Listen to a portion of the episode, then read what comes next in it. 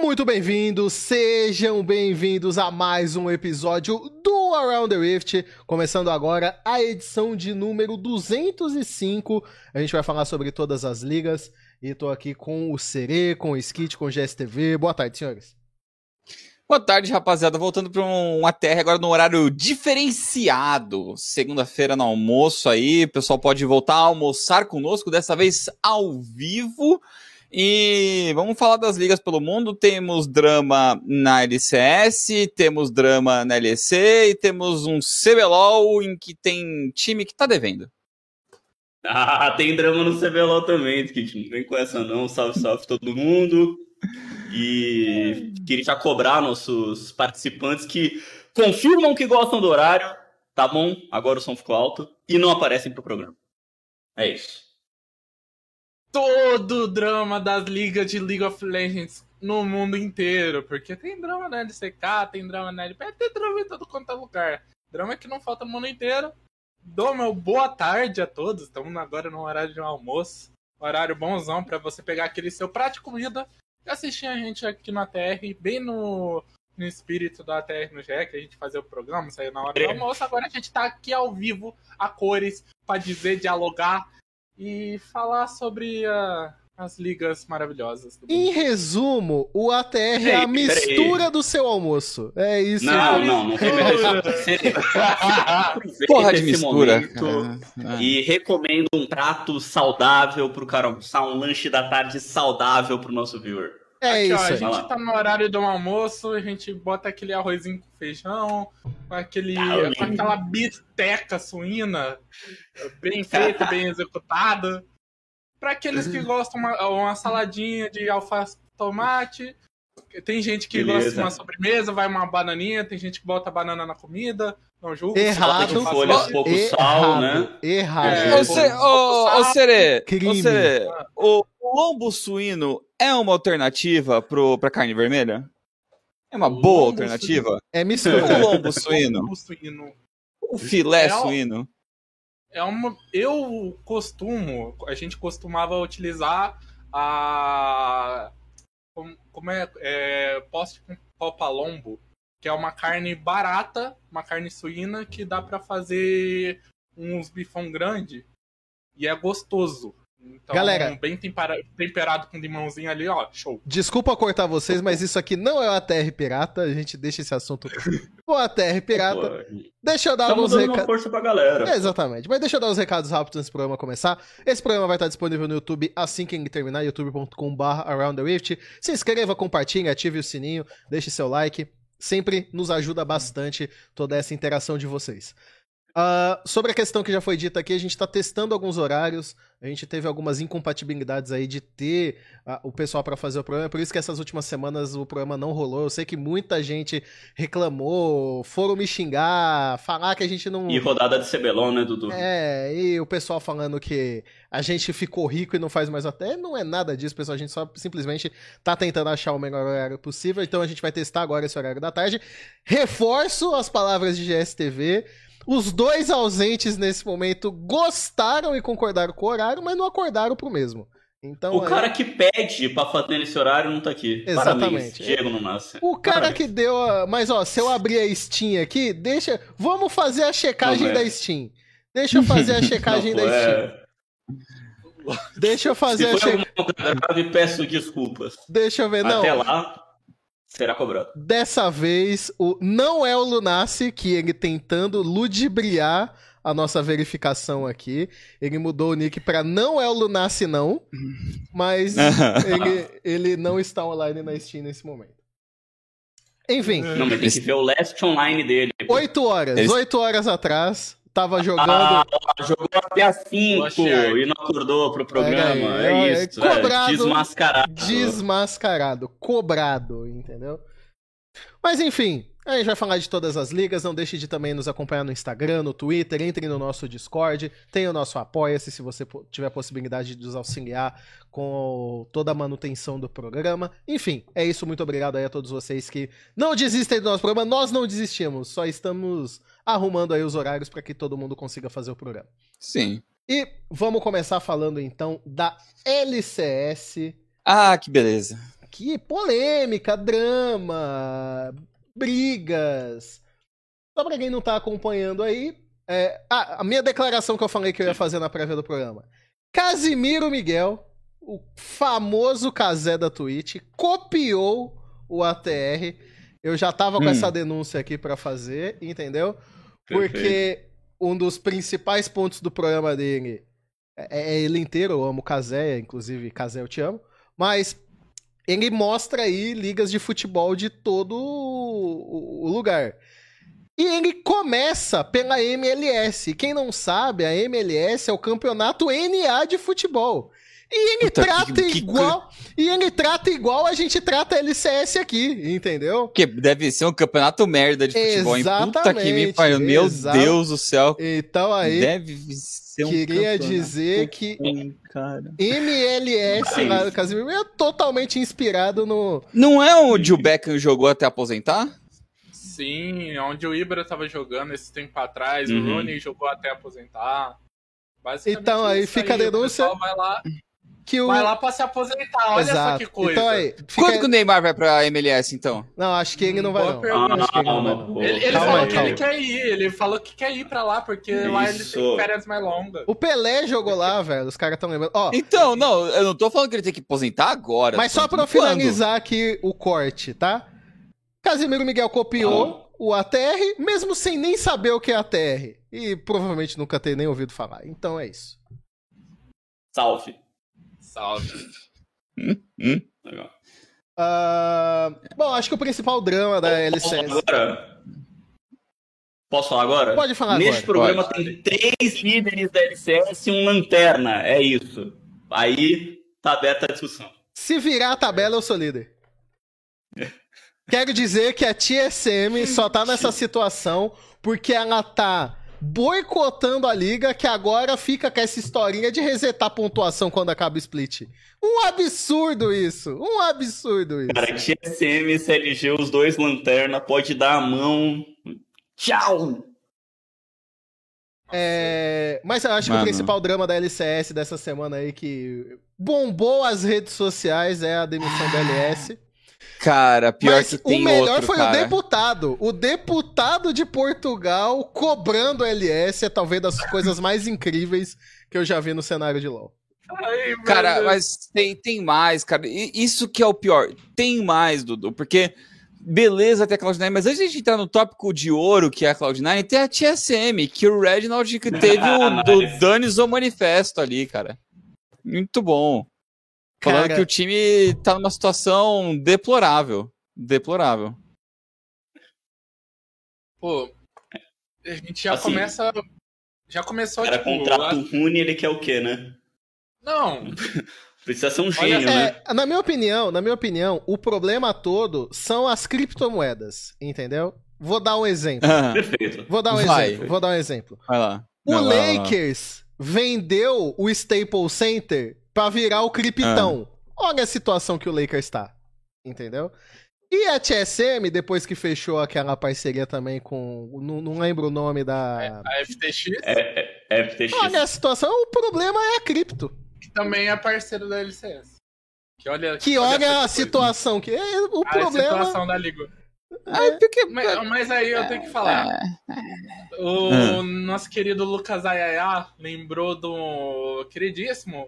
esse suporte da FPX, Xinyi, que foi pra TSM, ele era cotado para ser o suporte da FPX, ele ignorou todas as propostas da FPX, foi pra TSM, e na segunda semana da LCS, ele tomou banco e foi mandado pro Academy. Na segunda semana, o import foi mandado pro Academy. Por isso que eu falo, a TSM tá, cara... Você diria que você mandar um import pro banco é um erro grave de planejamento, Serê? Na segunda semana, com toda certeza. Você diria que na sexta semana? Quinta e se você semana, assim. Se trocar 2 imports na quinta ou sexta semana, você diria que é um planejamento falho? Velho, depende. Às vezes você não via direito como é import... Às vezes venderam um coreano D2 aí, que você achava que era uma coisa, mas não era. Mas você não acha que é a sua responsabilidade ver o coreano D2 antes dele chegar no Brasil? É a sua responsabilidade ver o coreano D2 chegar, mas... Entendi. Nossa, nem sei do que vocês estão falando, rapaziada. Não, DNA, né? O tópico agora é NA. Ah, tá, sim. NA, né? Sim. NA, cara. Pô, NA a gente tem toda a referência. O pessoal já começou botando fogo em igreja. Já... Não, mas sim, agora... Pô. Não, agora sim temos o LS, que foi a cereja no bolo dessa semana aí, que foi, tipo...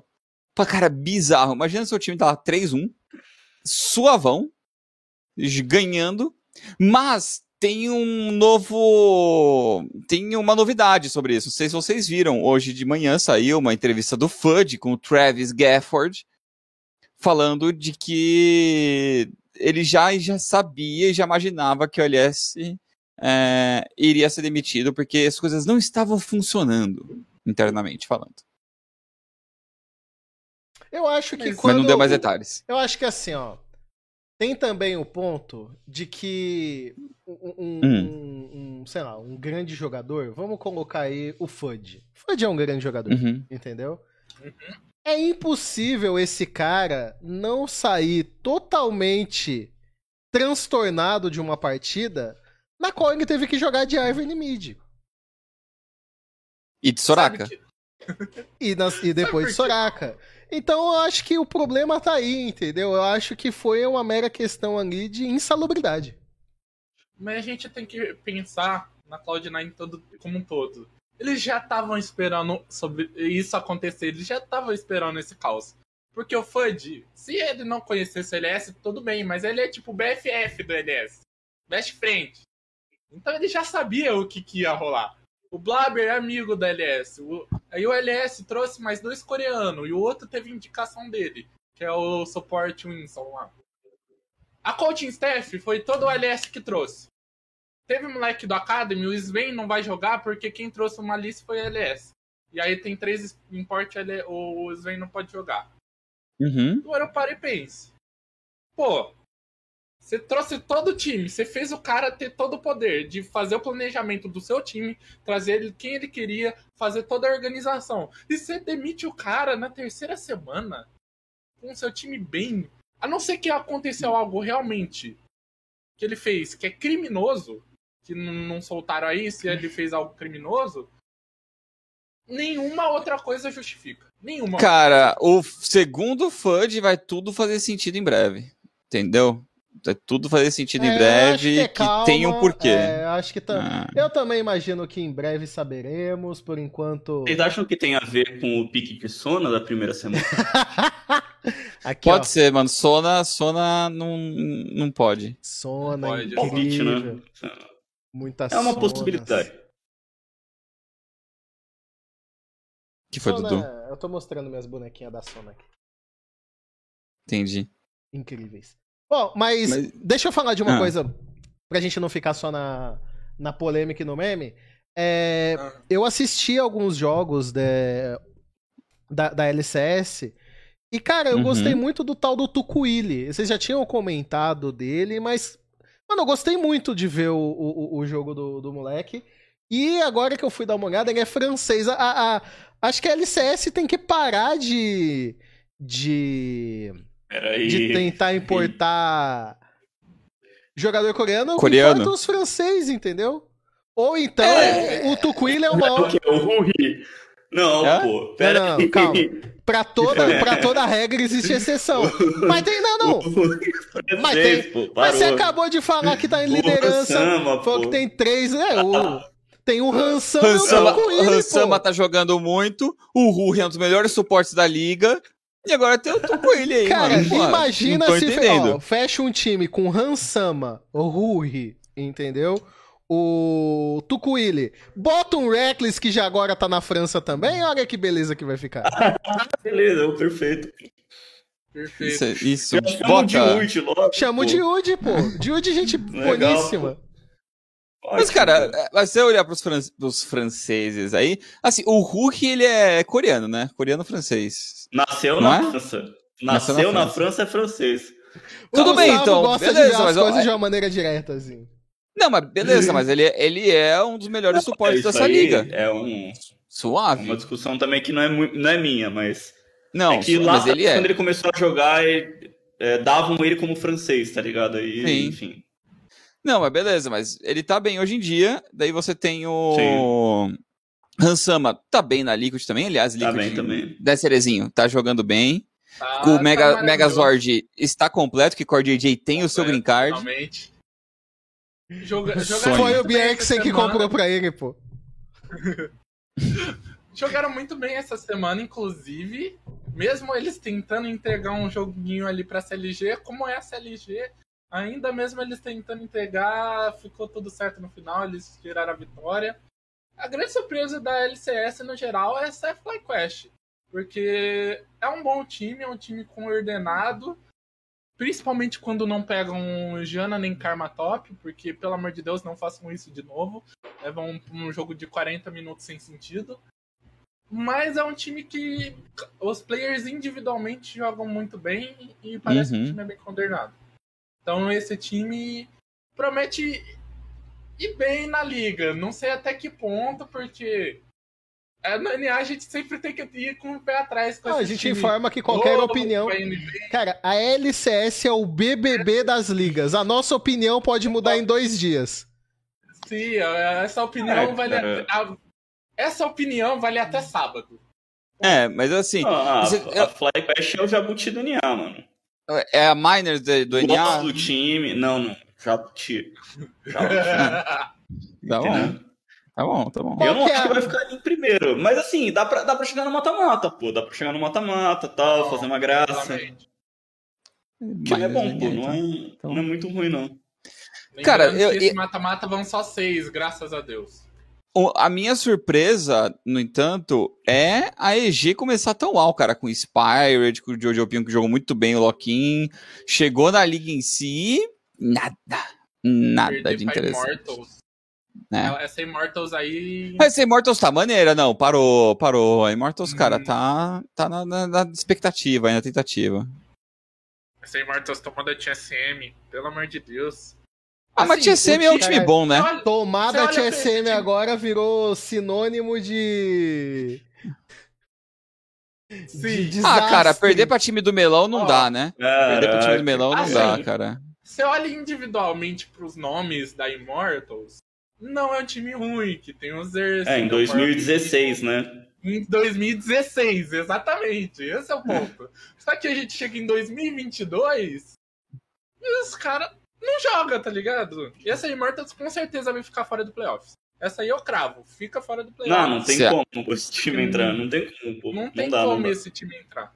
Eu vejo essa EG evoluindo, entrando, e eu vejo a TSM, caso um milagre acontecer, eles evoluindo, entrando, mas eu não vejo a Immortals e a CLG de jeito nem maneira. Cara, eu te falar, esses playoffs aí, do jeito que tá a tabela, tá mais ou menos assim se desenhando, quem pode entrar é EG, e aí tem Dignitas, talvez a própria Golden Guardians pra cair fora. Essa Dignitas é ok, tem o nosso querido assim, 6 vagas... É que tem o Jungle ali que trabalha no CBLOL, agora joga na LCS, o River, grande abraço aí. Vai ter um burnout. Vai que ele tem um burnout. Tem o Blue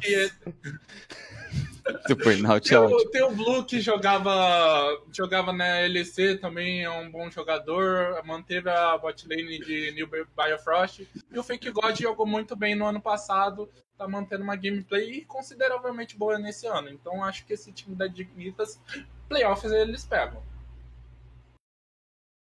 Bom, tem alguma coisa que a gente tem a adicionar ainda da LCS? Cara, pior que na LCS não muito, velho. Não tem nada assim super emocionante por enquanto, tirando os dramas, né? Os dramas estão maneiro. Sim, os dramas estão maneiros. Os dramas estão maneiros. Bom, vamos passar então pra falar da LEC. Essa daí é mais interessante, questão de gameplay. Cara, e a Rogue? Coisas acontecendo. E a Rogue? Cara, a Rogue só teve um susto de uma semana. Já tá classificada, eles... né? Eles já estão garantidos já. Foi só o 0-2 na semana passada, tudo bem. Perderam pra Astralis. Mano, uma galera perdeu pra Astralis, não. A Fnatic perdeu pra Astralis, não foi? A Fnatic e a Rogue, só os dois. E porra. Esses dois patetas. Então. Eles tomaram da Astralis e eles tomaram da Misfits. A Misfits atualmente eu acho que eles estão com a melhor gameplay da LEC, no momento. Então, pra mim foi aquele 0-2 pra eles bater de volta, acordar e cravar a posição no top 4. Tem outros times que precisam acordar nesse momento. Tiveram um 0-2 nessa semana, por exemplo, G2 Esports, que tomou uma derrota pra SK Gaming, tomou uma derrota pra Fnatic no El Clássico, agora que eu posso falar, porque a Fnatic originalmente é da Grã-Bretanha, mas tá jogando a Liga Espanhola, então é um confronto espanhol. Então é o clássico da LEC.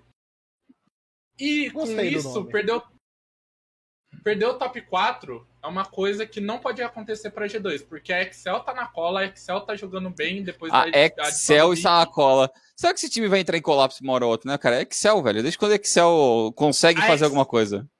A Excel não vai entrar em colapso por causa do Mick. E eu truco por causa disso. É, depois pode ser. Depois que o Mick entrou, esse time evoluiu muito, muito, muito. Sim. No entanto, eu botava ele antigamente, 2-3 semanas atrás, pra pegar uma vaga nos playoffs, agora eu boto eles pra pegar uma vaga no top 4. Ainda mais sabendo o confronto que eles vão ter, direto com a G2, tirando, tipo, eles têm confronto contra a G2, Fnatic e Rogue da parte de cima, e eles podem ganhar tranquilamente desses três times, e eles pegam a Excel e a Mad Lions, que a Mad Lions tá perdida pra mim, não pega playoffs, consegue estar mais perdida que a Super Vitality. Cara, a Mad Lions tá bem ruim. Tá bem abaixo do que eu esperava. É que mas a minha maior surpresa ainda é a Vitality. O fato da Vitality ainda não ter clicado, ainda não ter se encontrado. Eu tava ouvindo os casters esse fim de semana comentando, né? Durante a transmissão, de que eles ainda têm expectativa da Vitality se encontrar pela experiência dos jogadores e afins. Mas, cara, é difícil demais, cara, considerando que parece que não tá dando liga o time. Eu acho que essa Vitality ainda pega playoff, apesar de ainda ter uns confrontos direto ali que é perigoso.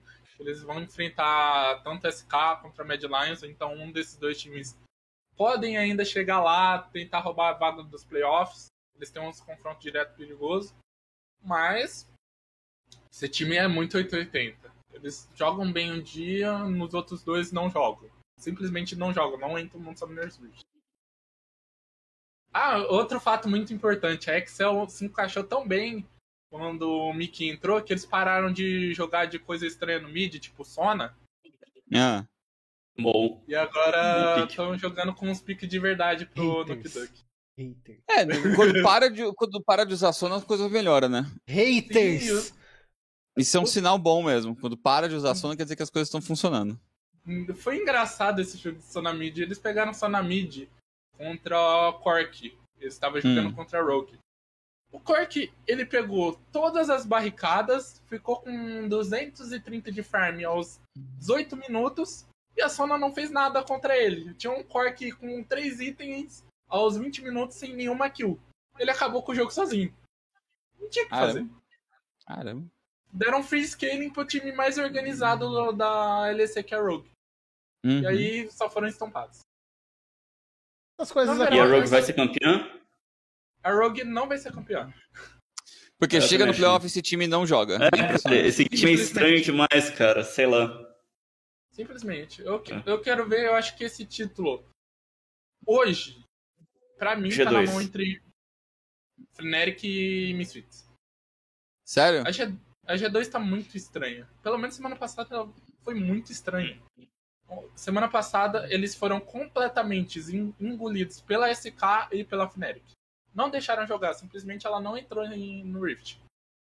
Foram engolidos, não fizeram nada nos dois jogos, não proporam jogo, não criaram nada.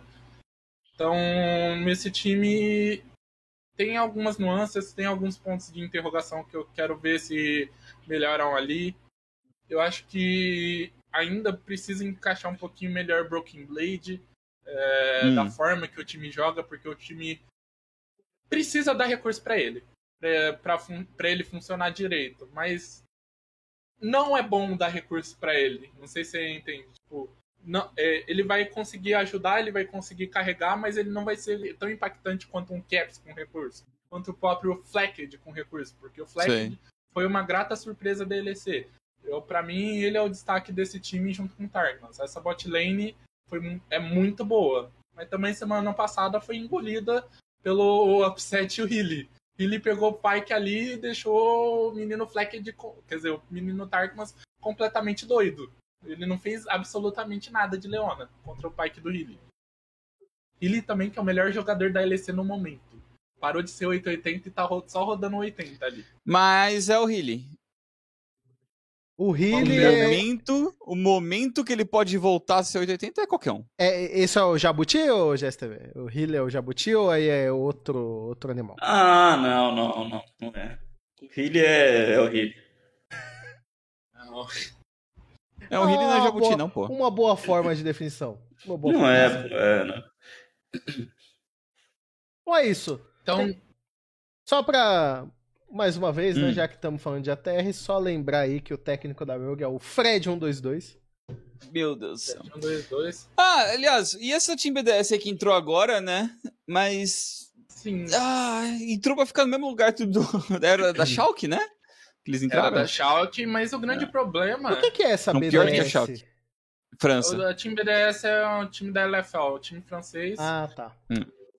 Que eu vou dizer de novo, não sei porque o Agressivo não tá jogando a LEC. Agressivo é o top laner que tá jogando a LFL. Polonês.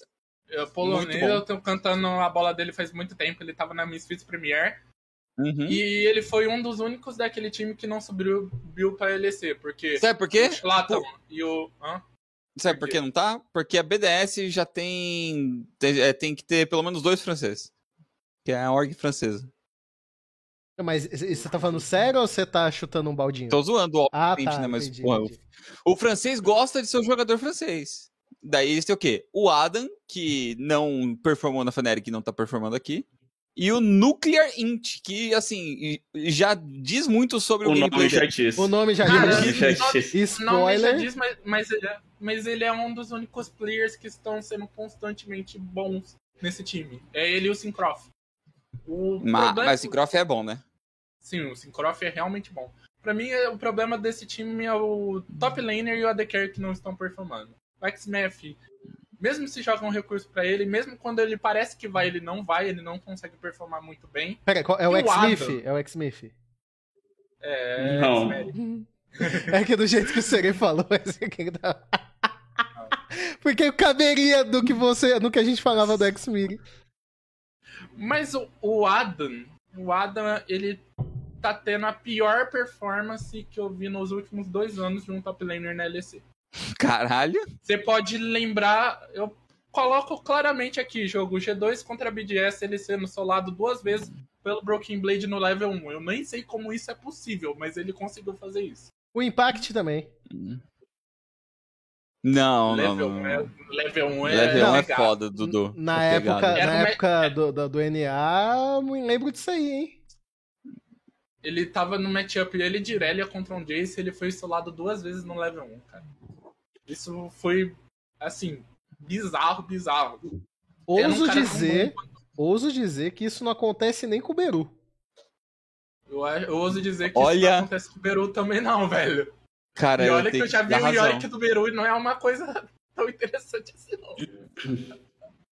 O Beru joga contra a lógica, toma cuidado. Vocês se surpreenderiam.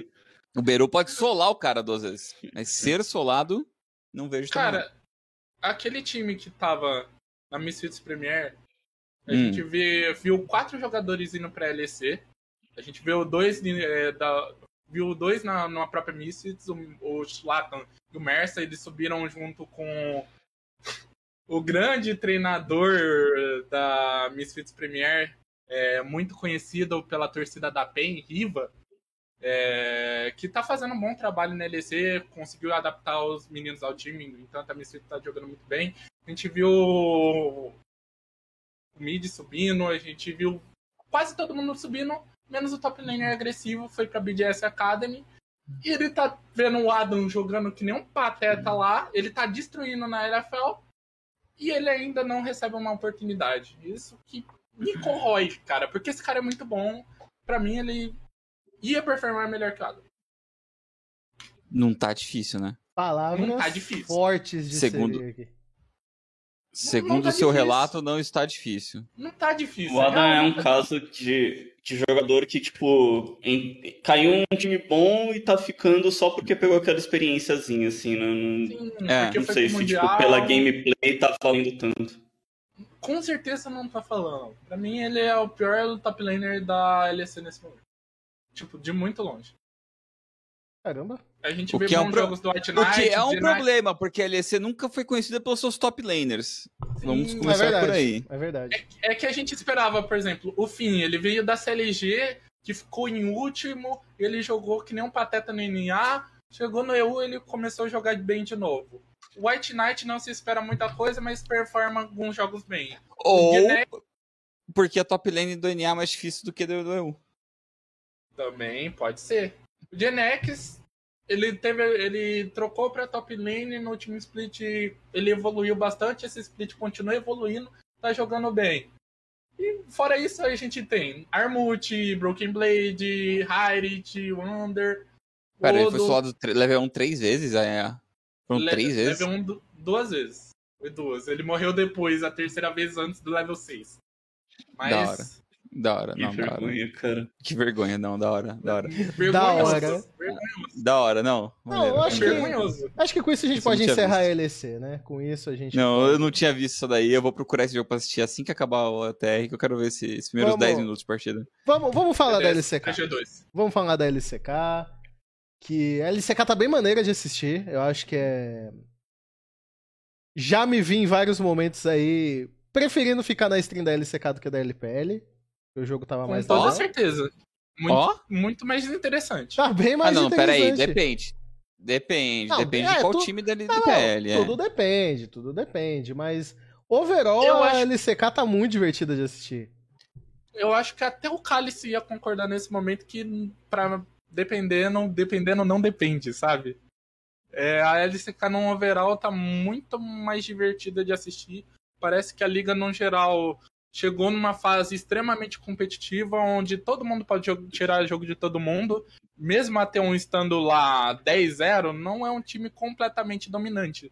Então, quase perderam para não Team Red Force, que tá lá 3-6. Inclusive, 3-7. Eu tenho que jogar... 3-7.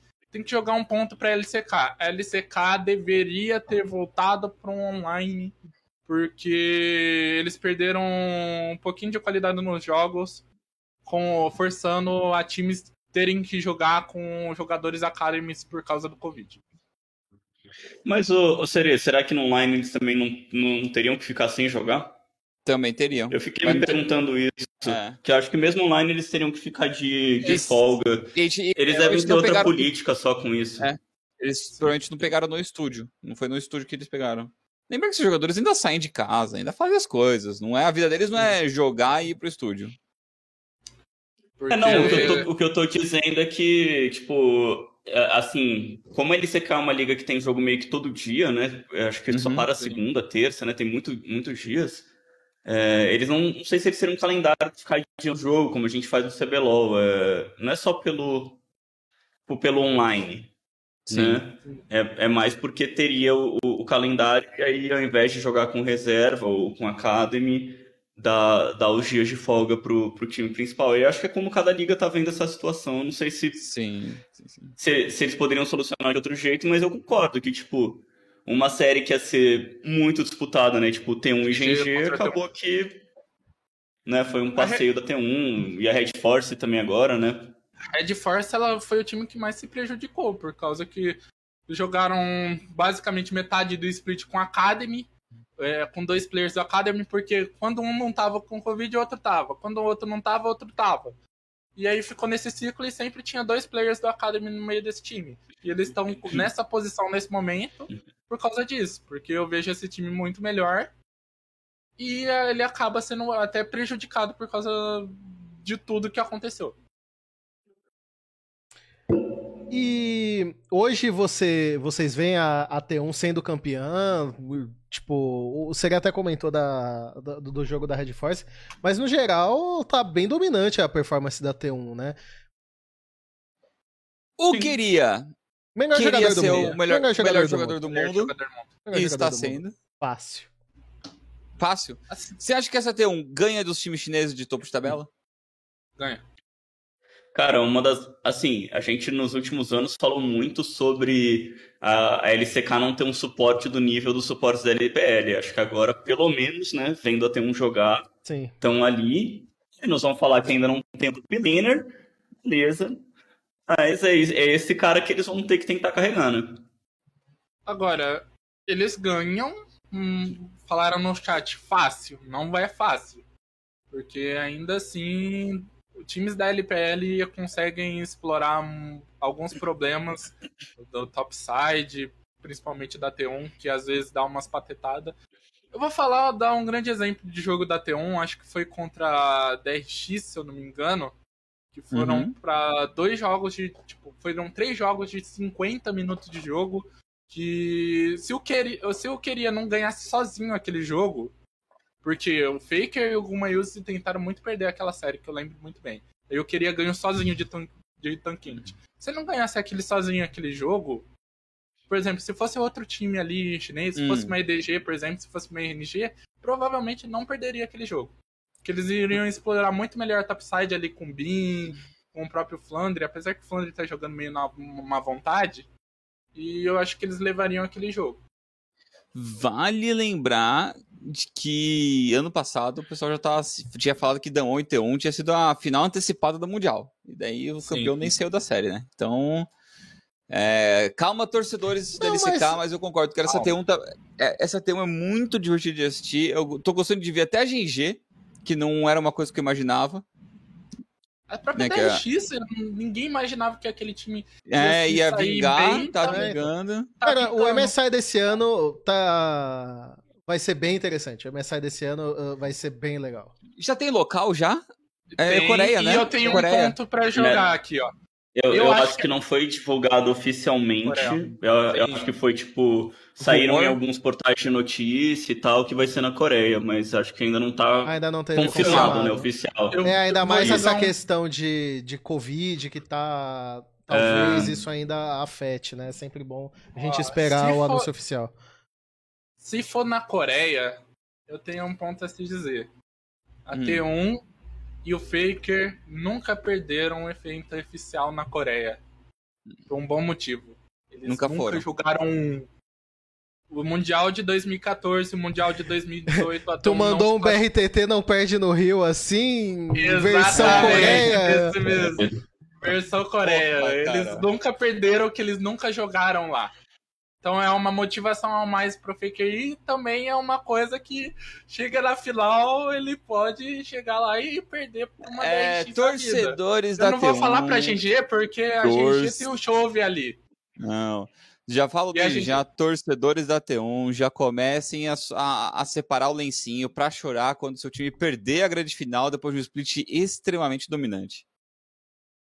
Não vai. Cara... Pior que uma das coisas mais legais, assim, apenas adicionando naquele ponto que a gente falou do porquê que a LCK tá tão legal de assistir, cara, o Chove com um time que ele não precisa fazer tudo, todo jogo, é bem legal. É maneiro. O Chove com o time. Eu imaginava que esse time estaria melhor. Eu sinto que porque tem o Peanut, né? Não tem como. Ah, não, calma lá. Você é hater do Peanut, mano. O Peanut foi o MVP do regular da última LCK. O problema é que... Sabe quando a gente fala que tem um jogador que é monstro do Academy e gatinho na liga principal? O Peanut é monstro da liga e gatinho no internacional. Esse é o problema dele. Dudu, hater do Peanut. Hater do Peanut, cara. Hater do Peanut. Mas, ó... Hater. Hater. Ó. O cara lançou Rek'Sai. Inclusive, eu gostei muito daquela questão de Rumble. Foi ele de quebra-cascos, não foi? Cara, e eu não sei porque Rek'Sai não tá aparecendo mais. Cara, com a mudança do teleporte, com alguns top laners indo com opção agressiva, tipo, sei lá, Flash Ignite, e você pegando uma Rek'Sai que ganka de tudo que é lugar no top, eles deviam usar mais isso aí. No caso, foi um jogo que eles esnobalaram o Rumble, esse jogo que eu tô falando do Peanut. E, cara, eu achei bem decente, tipo, o Rumble não é o campeão que vai fazer quebra-cascos, mas ainda assim é um campeão que esnobalado... Mas a faz. Exato. E voltando nesse meta, tipo, falando um pouquinho do meta de quebra-cascos no overall, eu queria mais a opinião de vocês. A gente vê muito Graves, Jace, Nar aparecendo. Vocês acham que ainda tem realmente espaço para campeões que já fazem um quebra-cascos, que são mais aqueles campeões esquisitos, tipo Urgot, Yorick, Kled, da vida, até aparecer na rota do meio, o Kled mid, por exemplo... Vou utilizar o Greve que meteu o louco. Vai muito de jogador esse tipo de coisa. Essas escolhas diferentes sempre vai mais do jogador do que do meta em si. Principalmente tipo Yorick, esses que são mais específicos assim. Não é que o campeão não pode aparecer, mas o pessoal tem muito medo de utilizar. Eles vão acabar ficando no mesmo de sempre. Eu tô mais de olho talvez numa Irelia aparecendo um pouco mais. É que pra mim, né? o que eu tô sentindo do item é que assim, não é que ele tá aparecendo... Porque ele, tipo, o pique é bom, porque o negócio é bom. Mano, é porque tá simplesmente roubado. É muito pique, tá muito quebrado. Mas os times nem usam direito. Segunda. O cara compra o quebra-cascos e vai lutar, tem o jungler gankar, tipo, é um item que teoricamente você vai ao máximo por estar isolado, por não ter o time perto, por puxar uma side lane, e os caras não precisam jogar assim pro item ser roubado. É, então, mas você não concorda comigo que, tipo, o quebra-cascos é um item muito roubado, mas é pra você ter, assim, no máximo 2 numa composição. Sim. Não tem porque você ter 3, eu acho. Você acha que... Ah, é que ainda existe um 3-1, às vezes você ainda pode... Assim, também acho que é 1 e tá ótimo, entendeu? Mas... Pô, se tiver com 2, cara, é que eu falei, é aquela coisa, o item tá tão roubado que você pode comprar ele e lutar porque o atributo dele vale mais do que o custo dele. Sim. É, sim. É que assim, sim, bem mais, mas, né? Por exemplo, a gente viu o Cus, né, LCK fazendo a Rek'Sai de quebra-cascos. Cara, sinceramente, pra Rek'Sai, pra caçadores no overall, não acho esse item bom. E muito pior que eu acho maneiro, seria tipo... Rek'Sai na side. Cara, é o primeiro item da história que faz o Jace ficar relativamente tanque, velho. Isso é bizarro. E ele não é um item de side, é um item de você jogar sozinho. Entendeu? É um item de isolamento. Esse negócio de buffar o Minion é mais uma coisa ainda pra ele ser roubado. Entendeu? Porque só do cara tá sozinho ele faz um V2 assim com esse item, cara. É a Fórmula 2.0. Cara, o item sem a passiva ele é ultra eficiente, então. Inclusive. O item tá errado. Tá errado. O item é muito bom, eu quero ver utilizarem um campeão com esse item. A gente acha que só tem um cara no Brasil, vai estar na Academy, que tem coragem de usar esse campeão, que o Action, com esse item. Porque ele realmente me parece muito OP, eu vi ele numa skill esses dias, Challenger, e tipo, Action de quebra-cascos parece ser o campeão, só diferente. Cara, eu já achei absurdo o Trinda com isso aí, velho. O Trinda com isso... Cara... O pior é que o Trinda, ele geralmente não builda isso. O único Trinda que, se eu não me engano, buildou foi no CBLOL. Porque e eu achei absurdo. Sim, e porque o Trinda geralmente faz a build com Vendaval e Navori. Ele não faz... Mas sabe qual é o problema? O item ele tá tão roubado, ele tá forçando todo mundo a só poder jogar assim. Se você tá contra um cara que vai itemizar o quebra-cascos, você tem que fazer também, e você tem que rushar, você tem que correr... Assim, é 100% de win rate? Não, pô. Você pode jogar contra e ter uma estratégia diferente. Mas, cara, você vai estar com sempre tanto recurso atrás, o seu time sempre tendo que investir mais gente. Cara, a gente viu o maluco saindo do meio de 4 jogadores, 3 jogadores. Cara, isso aí não é pra acontecer assim, tá ligado? Não é assim que o jogo funciona, pô. O que eu quero deixar pra falar sobre essa match que rolou no CBLOL. Mas eu vou deixar um pouquinho mais pra frente. Mas eu acho que no overall... campeões como, tipo, 30, ainda assim podem evitar o quebra-cascos, e pra mim, ok, porque o Trinda é um campeão específico, ele tem a forma de lidar e jogar com ele, tipo a Gwen. Mas, com todo o resto, Graves, Jace, se você não faz quebra-caça, você tá trolando, simplesmente. É um ponto que... Sim. Não, o Graves de quebra-cascos é bem errado, assim, cara. É, o Graves que tá jogando de arco escudo tá de sacanagem. O Graves de... Ah, cara, mas aí de é isso que eu falei, tá ligado? Tipo, por exemplo, aí um matchup contra o Trinda. Cara, se o Trinda não tivesse o quebra-cascos, ele ia chegar num ponto que o Graves ia dar outlane nele na side, tá ligado? Então, você é forçado a competir com a mesma arma do cara, independente se o boneco dele é melhor com item do que o seu, não tem que fazer. Sim. Aí que é a hora que tá tipo, fora da curva, né? E pro 12.4 não mudaram nada ainda, tá? Temos aí mais umas duas semanas onde... Eu acho que eles não vão mudar esse item tão cedo. Cara, pra mim, assim, esse era um item que já tinha sido tomado um hotfix, porque ele vai ser cada vez mais abusado. E os caras ainda estão vendo, assim, de nerfar a estratégia de suporte top, sendo que esse negócio tá engolindo o suporte top, porque não tem como você... Não, o suporte top já morreu quase, cara. Tipo, tem ninguém que nem usando mais. Mas porque não dá pra você jogar contra um cara que vai fazer quebra-cascos, entendeu? Sim. Você não vai ganhar o jogo dele enquanto ele farma 2.500 de gold. E aí ainda teve, né, nerf na estratégia no 12.4. Pra estratégia de suporte top. Só que, cara, ninguém tá mais nem aí pra isso, entendeu? É. Ó, pra mim, se rolar nerf isso, vai rolar no patch pré-MSI. Porque a Riot vai tirar essa mudança lá. É, tirar no pré-MSI seria sacanagem. Mas eles fizeram isso, eles mudaram a jungle completa no pré-MSI. Então não duvido que façam isso de novo. É, tem que ser logo, cara. Porque, pô, sinceramente... Acho que pro playoff, talvez, cara. A gente já tá nessa semana de todo mundo começar a ficar fazendo isso, fazer em jungler, fazer em mid laner, pegar mid laner que faz isso e ficar chato o jogo, tá ligado? É. Bom, vamos voltar. Vamos só voltar pro tópico da LCK rapidinho. A gente comentou bastante do quebra-cascos. E tem mais alguma equipe que vocês queiram destacar alguma coisa? A gente ressaltou bastante aqui a questão da T1 ou vamos pra LPL? Cara, LPL. Eu acho que é da LPL. Então vamos falar da LPL, então. A LPL que teve a pausa, né? Então ficamos aí algum tempo sem. A LPL sempre muda muito depois da pausa. Teve um jogo muito bom, muito, muito bom, que foi RNG e DG? Não. RNG e LNG. LNG, tá. E, pô, que série. Foi, não sei se vocês concordam aí, não sei se todo mundo viu. Corki do Xiaohu. Mas o... Cara, eu parto desse princípio que o pessoal teve uma leitura um tanto quanto exagerada do nerf do Corki. Não acho que era pro Corki. E pararam de usar, mas é normal, cara, é normal. O pessoal sempre tem essas leituras de tipo, cara, meu Deus, nerf, morreu. Beleza. Porque eles já não gostavam, porque os jogadores já não gostavam, os medianos já não gostavam de jogar de Corki, que é chato pra cacete.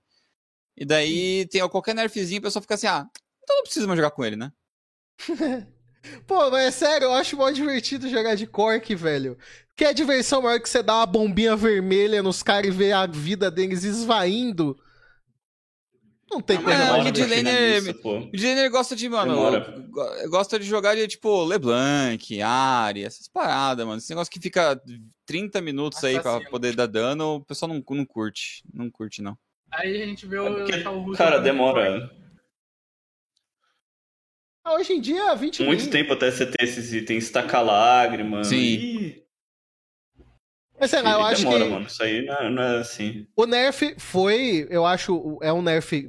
Não é um nerf pequeno, que ele sofreu na história do pacote, aos 8 minutos, exatamente o impacto do Arauto. Mas eu acho que deram um overreact, assim. O pique ainda é muito forte. Ainda é forte, né? O pick é muito forte na mão de pessoas certas, tipo o Xiaohu, que é o principal boneco historicamente no mid dele. Pô, mas eu acho que. Bonecão bizarro. Mas. Acho que é nessa parte que eu discordo, mano. Eu nem acho que é um boneco que seja tão skill capped assim, velho. Não, com certeza. Cara, eu acho que assim, quanto melhor o entendimento de jogo do time, que tá contra e tal, acho que mais fraco ele vai ficando.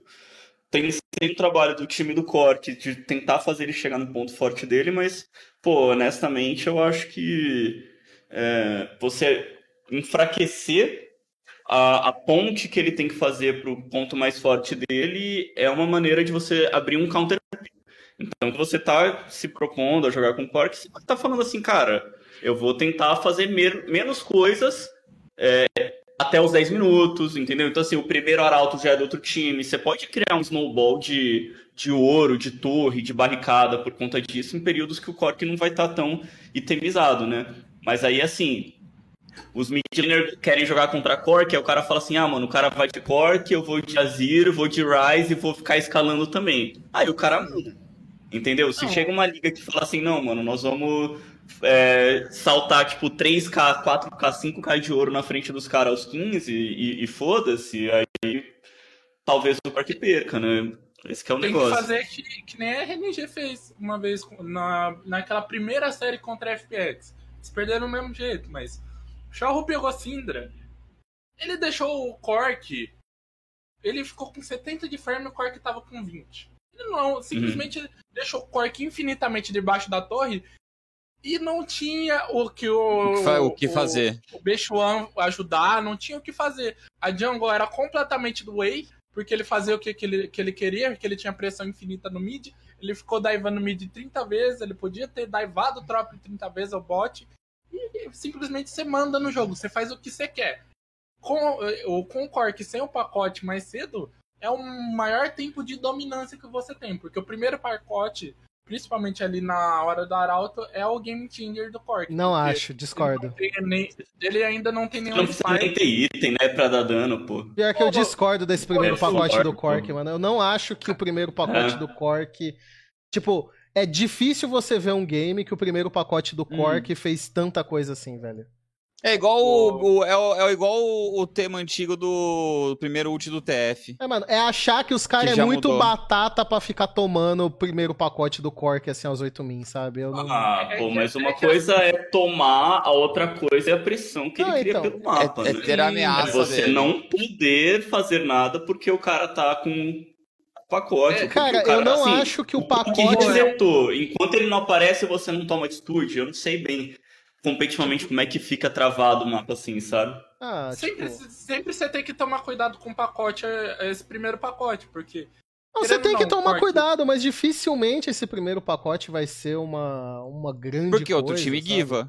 Na verdade, não. Várias partidas eu já vi, tipo, com Corki. Ou você força... você, sei lá, cede drag pra pegar arauto, já, tipo, trabalha a pressão de outra... Principalmente do top, mano. Hoje em dia, honestamente, eu acho que a pressão do que tá acontecendo no topside é muito mais... vai falar muito mais sobre o primeiro arauto do que o Corki ter o pacote aos 8 minutos. Pra mim, é muito mais. É que é assim, um ponto que, pra mim, do primeiro pacote, ou você... Tudo bem, mas aí você não pode negar que faz diferença, pô. Diferença faz, mas não, cara, não é motivo pra você parar de pegar o boneco porque tiraram o pacote aos 8 minutos. Não acho que era isso a força do Corki. Não, pra mim não era isso. Não, com certeza não era isso a força do Corki. A força do Corki tá muito mais no kit completo dele. Mas o pacote é 8 minutos. Querendo ou não, você tem um equalizer numa área maior que dá 99% de slow e te dá um dano absurdo mesmo você não tendo item. É um negócio completamente quebrado. Pô, não tem como. Você não vai querer lutar no Arauto, numa região onde você pode tomar isso, e seu jogo pode desandar ali. É uma coisa que você tinha que jogar e forçar em cima do Corki uma play pra ele gastar isso, ou você guiva. É um ponto que chega a isso, lutar pelo Arauto com um Corki de pacote. É um spike que nenhum outro midlaner tem. Sim. Tipo, só pelo tempo, tá ligado? É um ganho de força que ninguém pega, tá ligado? Que uma Zoe de Glace Eterno nível 3 ali no meio é pior, viu? Ah... Mas aí é RNG, né? Você pode passar o jogo inteiro sem pegar um Glacier Externo. Assim, e também, querendo... assim, ó, ao mesmo tempo que... Só que qual que é o problema também? Tipo, se você tem um boneco pra jogar o early contra o Corki, e ele spika e ele tá mais forte que você só por isso, tá ligado? Porque ele tem um pacote. E aí você tem que pegar um boneco pra jogar o late. Só que o late, o Corki é mais forte. Então aí, sei lá, acho que você deixa um ponto dele que não tem que ser forte a troco de nada, tá ligado? É mais ou menos isso. Eu concordo com o que você tá falando, Dudu. Eu acho que realmente não era esse o motivo de escolher o Core. Tipo, eu acho que, assim, deveria cair a prioridade dele. Eu acho que, assim, ele tava muito completo, né? Porque ele tinha um grande impacto numa ação prioritária de grande objetivo, que é o primeiro Arauto, é o principal objetivo do early game. E também porque ele escala de uma maneira bizarra. E... Só que eu acho que, tipo, a queda que ele teve de prioridade de escolha não condiz com o nerf. Eu acho que deveria cair, mas não tanto quanto, sabe? Porque o boneco, mano, passou de banido pro ban obrigatório quase pra, tipo, esquecido, sabe? Não acho que era... o esquecido é bizarro. Eu acho bizarro o esquecido, sabe? Sim. Isso eu concordo contigo. Esquecido é meio estranho do porquê que ele, mano, desapareceu da face da Terra. Isso também já não... É uma coisa que eu fiquei um pouco incomodado, assim. Mas não foi só no Brasil que aconteceu, né? Isso aconteceu mundial. Aí talvez entre um pouco o que o Skit falou, né? Talvez preferência dos jogadores, não gostam da... Também tem outras cara, nunca gostaram do boneco, e quando o boneco ficou mais ou menos, eles falam assim, opa, foda-se. Tem outras prioridades no mês que eles preferem jogar muito mais, DF, Syla, Syndra nem tanto, mas Orianna, LeBlanc. Tem outros campeões do meta que é mais carinho de mid laner, pô. Sim. É justo. Bom, da LPL, eu queria cobrar o Cálice... Porque lembro bem aqui na prévia da LPL que eu hypei esse Dream Team e ainda elogiei o Angel. E Serê ajudou a querer diminuir meu argumento, entendeu? Que é o cara só joga... Hyparam um Bilibili e não hyparam o Weibo Game. Não... É inacreditável. Fiquei acuado no meu próprio programa ao expor minha opinião sobre a Weibo. E eles estão aí benzão agora, com o Angel sendo um dos melhores jogadores do time. Onde está velho... o Deus de vocês agora? Velho, a volta do Ano Novo... Ano Novo Lunar fez muitas coisas, cara. Meu time morreu. Aí a gente tem uma Weibo super viva, destruindo tudo e todos. Deixa aí jogando muita bola, jogando de tanque de novo. Cara, a partir do momento que você tem informação que o Deixai jogava de AD Carry na EG porque o time pedia, e que ele gostava de jogar de tanque... E a gente viu ele sendo campeão mundial jogando de tanque. Ele voltando a jogar de tanque como ele jogou de Pedrinho lá ali na LPL. A gente tem o monstro de volta ao rolê, velho. Top sem coisas que me revoltavam. Era esse cara jogando de Kalista quando eu lembrava que o Sion dele era uma coisa ridícula. Cara, ele jogava de Kalista porque o time dele... Tinha um buff de AD Carry. Desculpa, tá deixar, e achei que você era um AD Carry frustrado. Desculpa. Não, não era AD Carry frustrado, era o time dele precisando de alguém pra dar dano. Sim.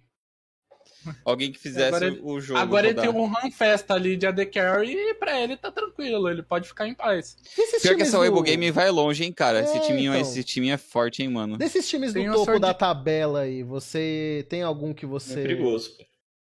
Tem algum que você... Mano, é muito legal ver, tipo, o Duimbi num time que tá indo bem, o Rook tá num time que tá indo bem,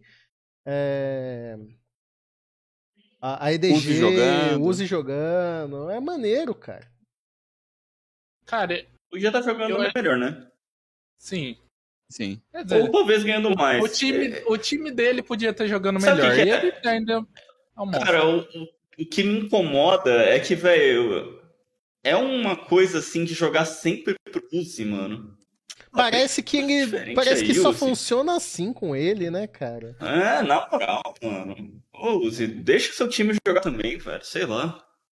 Tá certo que os ADC atualmente estão tudo assim, né? Você vai jogar de Jinx, Aphelios, Caitlyn... Tudo não bem sei que se o meta também não pede. Tudo bem que foi 2 jogos, né? Ele jogou o quê? 2 jogos? 2 jogos de Jinx. Não teve mais do que isso. Foi 2 joguinhos de Jinx, né?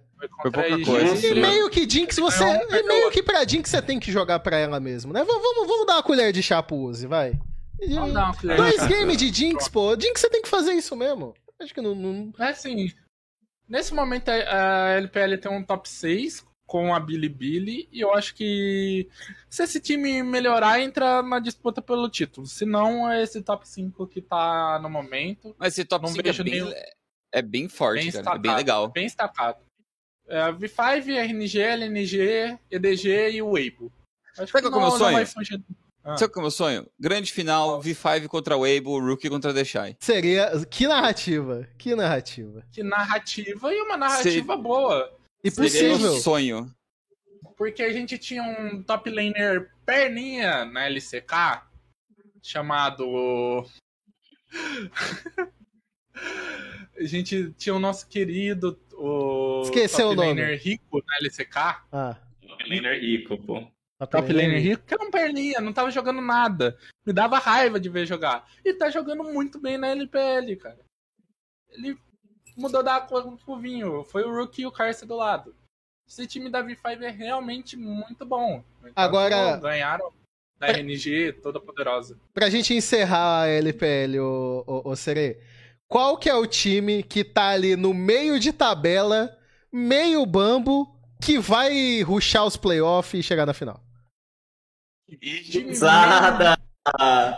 Meio de tabela, meio bambu. Mano, a LPL sempre tem esse time. Mano, sempre existe esse time na LPL. Cara, se eu for pra cravar um time aqui, eu cravo a JDG. Eu cravo a JDG se eu for cravar um time desse. Porque parece que depois que o Hope entrou, a esperança desse time voltou. É um time que deu... É o time que tem uma linha boa, galera. Vamos lá. Aí, velho. Ai, mano, legal. Mas sério que você, de todas essas opções, você foi no time do Canavi, Serê? Fui no time do Canavi. Merecidamente. Cara. Merecidamente. O cara já foi campeão da LPL. O Big Iago também. É só ele arrumar aquele cabelo dele que tá na mesma situação que o cabelo da Jade Picon, velho. O menino precisa de uma hidratação capilar nesse Mas momento. Aí você tem que entender que quando a pessoa é muito rica, Serê, não é ela que faz esses procedimentos no próprio cabelo, entendeu? E aí quando ela se viu numa situação que não tinha a pessoa ali, onde ela chega e dá uma nota pra pessoa fazer, fica daquele jeito, entendeu? É igual o Dudu, você vê, ele sabe muito bem. Ele nunca fez o próprio cabelo. Exatamente. Bom, vamos falar do CBLOL. Aqui estamos falando aí de cabelo. Cabelo. É. Não fez sentido, beleza. Mas vamos falar de CBLOL do mesmo jeito. A gente tem que dar uma geral no CBLOL, porque faz um tempo que a gente não conseguiu falar de CBLOL, fazer o programa por conta da incompatibilidade de horário dos participantes. Mas, enfim, terminamos o primeiro turno. A gente pode fazer aí um apanhado de como foi o primeiro turno. Acho que é inegável que a grande decepção é a equipe da PEN. A PEN decepcionou muito nesse primeiro turno. Tá numa situação que já na próxima semana eles podem ficar muito complicados. Já pensando... Muito fora. É, muito complicadamente fora de um playoff de 6 times com loser bracket. Então, não é uma situação que com certeza a torcida da PEN imaginaria que o time estaria. Não, é uma situação gostosa. Não. A NTZ talvez também tenha uma boa... Mano. Mas a NTZ, talvez a gente já imaginava que não fosse chegar... A NTZ está na mesma. Basicamente, a NTZ está na mesma merda. Está na merda igual. Tá, a gente esperava, mas ainda eles mostram alguns lapsos de bons jogos. Às vezes. O problema, que o Dudu tá enrolando, mas o problema na real é que assim, INTZ e PEN tem que ganhar essa semana contra a Miners, porque a Miners já tem um jogo de vantagem e se eles ficarem 0-2 contra a Miners, é um abraço. Acabou, abraço. A Miners garante a vaga deles no playoff. Porque a Miners não garante, mas fica muito próximo. Porque a Miners Até o Skit começou a levantar esse nome na transmissão, mas ele tá certo. A Miners está se desenhando aí bem, a não ser que ela dê ali um pulo muito grande ou uma queda grande. É o gatekeeper, é o time ali que vai fechar a passagem de playoff. É o holder do CBLOL. Caralho, é pesado. Porque... Cara, eu... Esse episódio é triste. Eu não sei, eu só conheço o meme, eu não assisto o Game of Thrones, nunca vi. Entendi. O Skit é isso, cara. Inclusive, é trazendo falando sobre Miners e trazendo uma coisa que eu tava numa stream e o próprio BP, que é coach assistente da Miners, tava comentando sobre um combinho que eles utilizaram no final de semana, que é Vex com Viego, Vex com Recarim.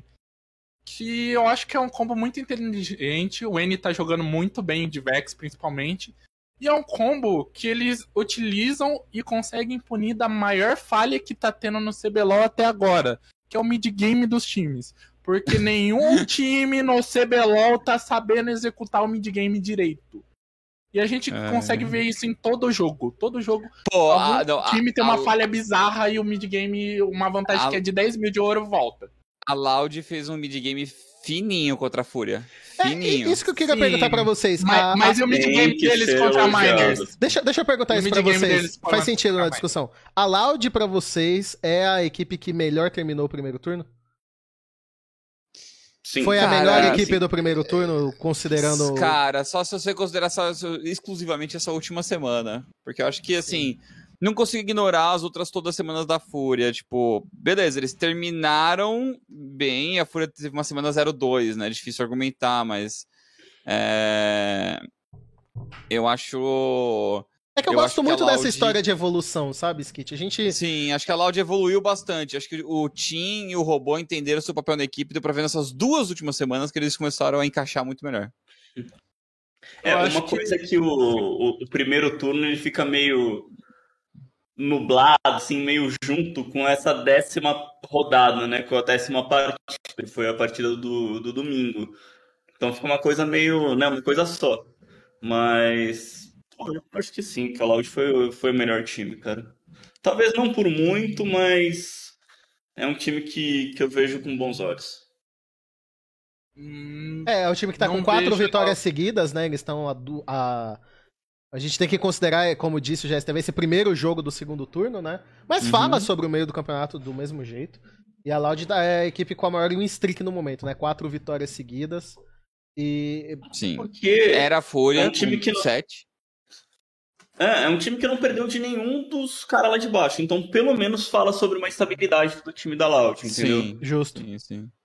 E é uma equipe que já foi colocada à prova em situações de estar em desvantagem contra alguns, inclusive, desses times da parte de baixo da tabela. E que, claro, com problemas, com erros ainda a serem corrigidos, ainda assim encontrou uma maneira ali de se recuperar e vencer o jogo. Acho que isso também fala do momento do LoL, porque o LoL tem essa vertente agora, né? Os jogos não dá mais 15 minutos, você já sabe quem vai ganhar o jogo. Pode acontecer uma volta, né? O sistema de recompensas hoje em dia... Ele permite que um time consiga se recuperar. E eu sinto que a Loud usou dessa questão várias vezes. Sabendo o que fazer, sabendo esperar o tempo certo deles e depois voltar no jogo. Com backdoor, com várias coisas. Foi até uma coisa que eles falaram na matéria, né? Mas o importante é vencer e eles venceram.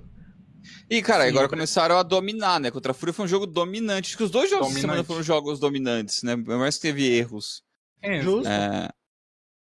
Então é uma Loud que tá sabendo reconhecer qual que é o seu ponto forte. Acho que eu acho que esse meta de quebra-casca ajuda muito o Robô, cara. O Robô gosta de fazer essas plays, gosta de jogar um pouco mais sozinho. Acho que ajuda bastante ele. Skit, você sabia que tem aí...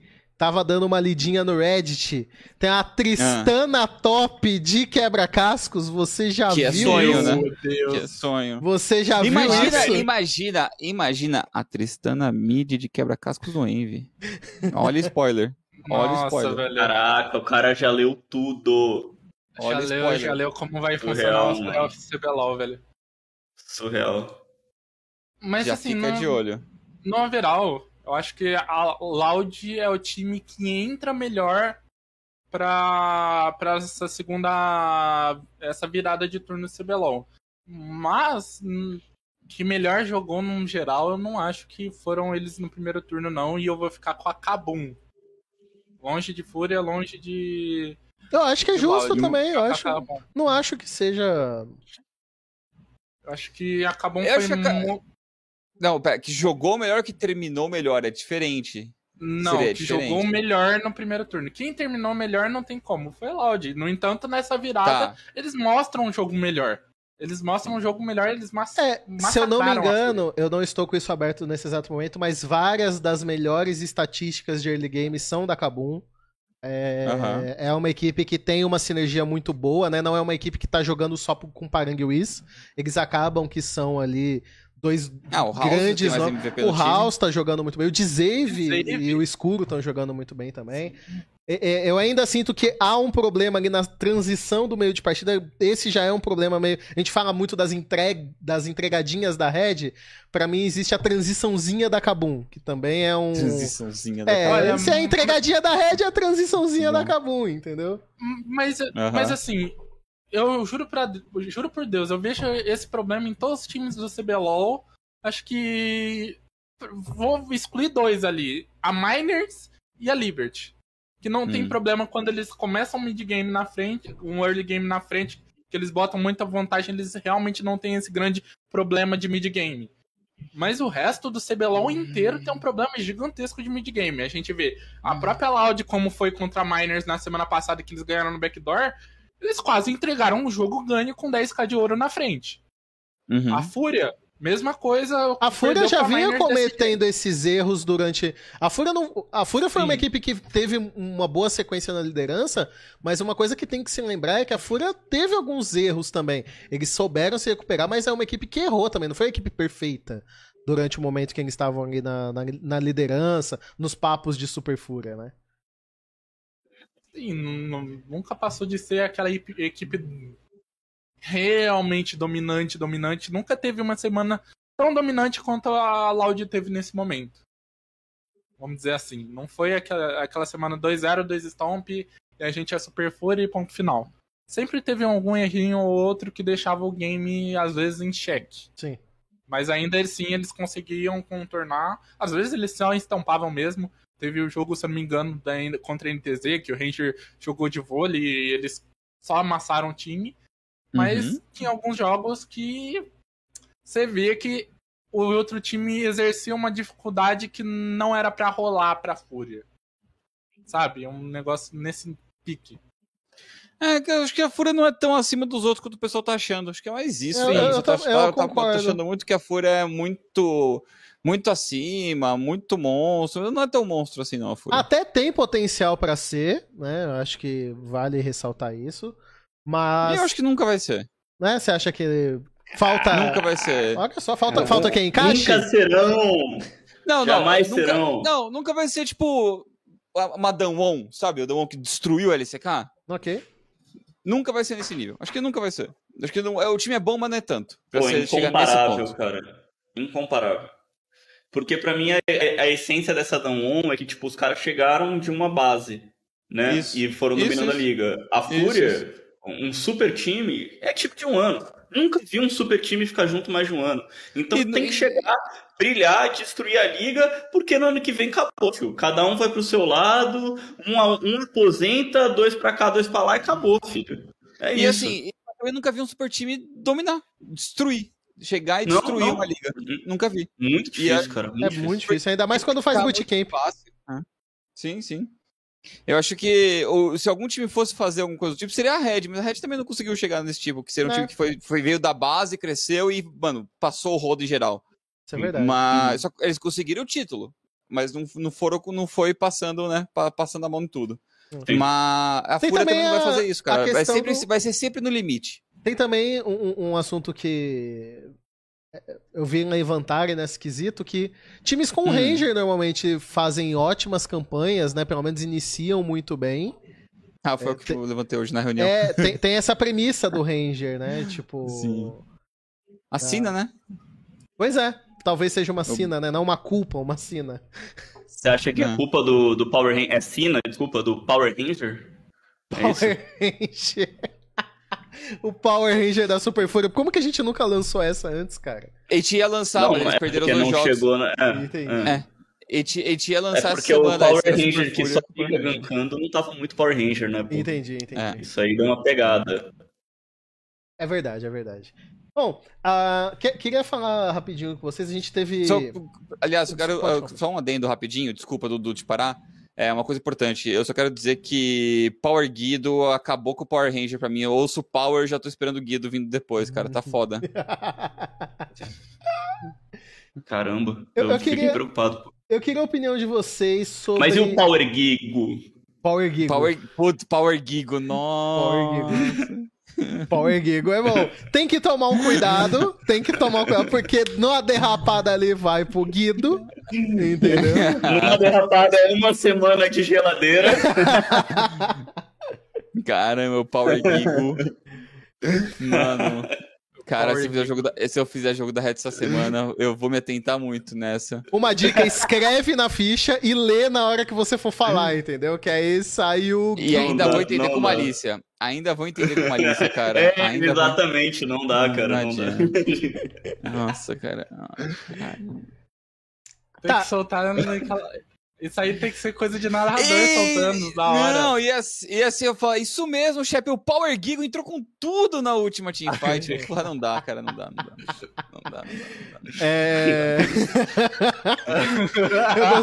Eu gostei. Foi uma entrada pela backline fenomenal do Power Gigo.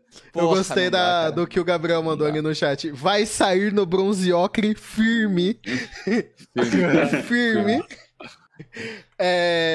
Pra gente já ir assim, caminhando pra finalização do programa, mas eu acho que a gente falou bastante da Liberty no último ATR, hoje eu queria focar um pouquinho mais na Red, que foi uma equipe que nas prévias a gente falou, manteve a line, venceu o último split, foi pro Mundial, teve até essa discussão, né, porque teve Red Rensga nesse domingo, reedição da última final com os momentos diferentes, mas até questionei isso, acho que era o Skit que tava na mesa, não sei se era o Napon, me parece a mesma Red do split anterior. Mas é a mesma Red. É a mesma não Red. Era eu que não tava na mesa. Não é a Red de playoff, mas é a mesma Red, cara. É a mesma Red. Tanto que assim, é uma Red que regular, a gente conversa... Né, isso. Então, esse é o negócio. A gente conversa sobre essa Red e parece que eles estão, tipo, na posição da PEN. Porque eu acho que a gente esperava muito mais dessa Red, mas só acabou que é a mesma Red do último split. Skit. Você acha que existe a possibilidade de jogadores relativamente novos terem talvez ali uma maturidade de pensar assim, pô, o que vale é playoff? A gente... Você acha que talvez tenha um pouco disso nessa Red? Porque às vezes eu sinto isso, sabe? Bota fé. Eu sinto isso também. Que eles estão jogando essa playoff, que eles estão, tipo, muito... Isso pega muito os caras quando eles ganham, pô. Porque, por mais que, né, conte o quinto e o sexto e tal, cara, no final tem que chegar e ganhar MD5, ganhar de todo mundo, aquela coisa que sempre falam. Mas, assim, é bem comum a gente ver os times, depois que são campeões, voltarem um pouco com essa mentalidade, assim, de, pô, não dá tanto valor, né, ao regular. Aqui no CBLOL, principalmente. Você acha correta, Dudu? Cara, é uma mentalidade que eu vejo muito. Não é, são casos diferentes... Mas como eu acompanho muito NBA, tipo, equipes que são multicampeãs, caras que já foram campeões da NBA muitas vezes, eles têm essa mentalidade de, tipo assim, cara, a gente precisa ver a evolução do time, a gente precisa testar, ataque, defesa, precisa melhorar a transição, a gente vai melhorando esses pontos, claro, precisam de um certo número de vitórias para ter classificação, para ficar numa posição tranquila nesses playoffs, então não é uma despreocupação completa. Mas eu sinto que equipes multicampeões, elas até às vezes usam, tipo, time B... De novo, não é o caso, a temporada regular da NBA é muito grande. Mas eu sinto que caras que nunca foram campeões, eles querem ganhar todo jogo, o time tá ali o tempo inteiro querendo vencer. Não importa contra quem, não importa quão exausto eles estejam. Eu sinto que os caras que já chegaram, já viram, já ganharam, eles são muito mais com o pé no freio em fase regular, sabe? Foi o que o Tai disse uma vez na época de NTZ. Eu lembro que muita gente criticou ele, mas é normal que esse desgaste aconteça. O próprio Mac também fez uma vez uma entrevista, ele falou disso, que o pessoal depois da MSI chegou pra LEC, ali o pessoal tava tendo um burnout.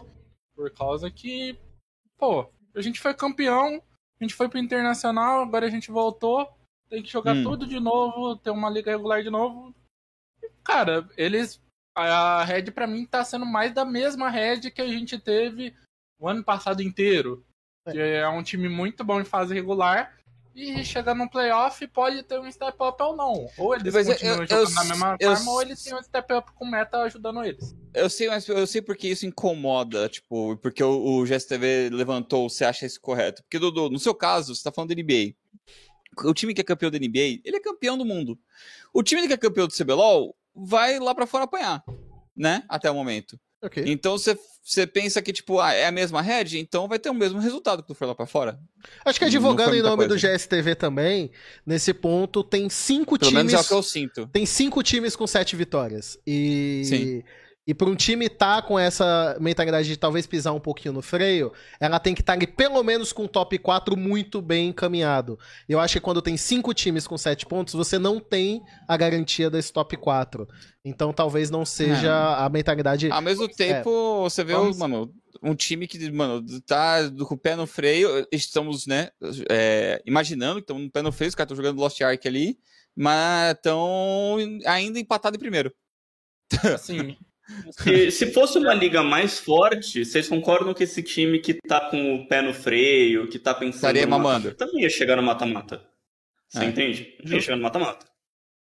Seria dificuldade. Mas eu acho que é uma mentalidade ruim. Porque, pô, se eles estão meio que nisso, eles não estão contribuindo que o resto desenvolva, que o resto cresça. E mesmo sem entrar nessa discussão, assim, de região...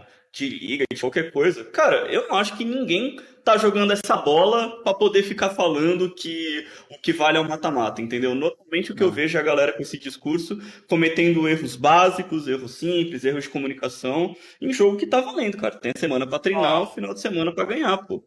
Tem 5 times empatados por... Vamos ser bem sinceros, 4 vagas. Porque ninguém ali quer cair na Lower, que ninguém quer cair no quinto. Cara, o CBLOL tá com mais ou menos a mesma bracket que a LEC, basicamente idêntica.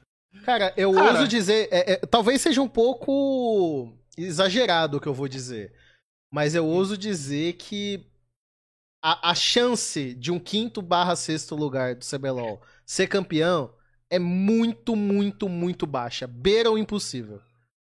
Eu vou falar assim, 5%, mano. Eu acho que pra assim... Pra mim é por aí. A gente fala de um playoff de 6 times, mas, cara, eu acho que o 5º e o 6º ali é um quase já tá fora do que qualquer outra coisa, sabe? Mas é uma chance. Existe a chance de ganhar. Mas, cara, só ganhar uma MD3, é uma MD5 a mais do que antigamente? São duas. Mas além disso, qual que é a questão? Não é que são 2 MD5 a mais. É que você vai ter que derrubar todo mundo que tá na sua frente. Você vai ter que simplesmente vencer de todos os times. No ano passado, você tinha, 3 MD5. Nesse ano são 5, né? Que o 6º lugar vai ter. Mas, cara, você vai ter que ganhar literalmente 5 MD5, sendo uma contra cada time. Você vai ter que tirar todos. Não vai ter nenhum time caindo da loser bracket sem você passar por ele. Porque não tem 2 lados na loser bracket. A loser bracket é só uma reta. Ele pega o seed menor e o seed maior, né? É pegada. É muito pegada. Então, por exemplo, na tabela agora, a Miners é o 6º lugar. Pra Miners ser campeã, eles têm que ganhar da Red, da Loud, da Liberty, da Kabum e da Fúria. Eles têm que ganhar todas. Eu vou dar um exemplo da LEC. Não parece uma parada fácil. Eu vou dar um exemplo da LEC. Sabe quantos times que chegaram em 5º e 6º foram campeões? Nenhum. Eu acho que a gente vai ficar muito tempo... Foi a Fnatic, no split passado. Eu acho que por muito tempo no CBLOL a gente vai ter essa mesma estatística. Que o 5/6, se não mudar esse formato, que por muito tempo o 5º e o 6º não vão vencer o CBLOL. No split passado a Red foi... Pra mim, esse formato não permite aquela discussão de final antecipada, tá ligado? Que a gente ficou da outra vez falando assim, acho que foi Penguins, a gente foi falando que era final antecipada, né? Chutamos pro outro lado e enderramos pra caralho. Mas Fica essa discussão, pô, se tal time pegasse o outro do outro lado, será que ia dar jogo? Mano, nesse aqui, quem tá na loser vai ter que passar por todos.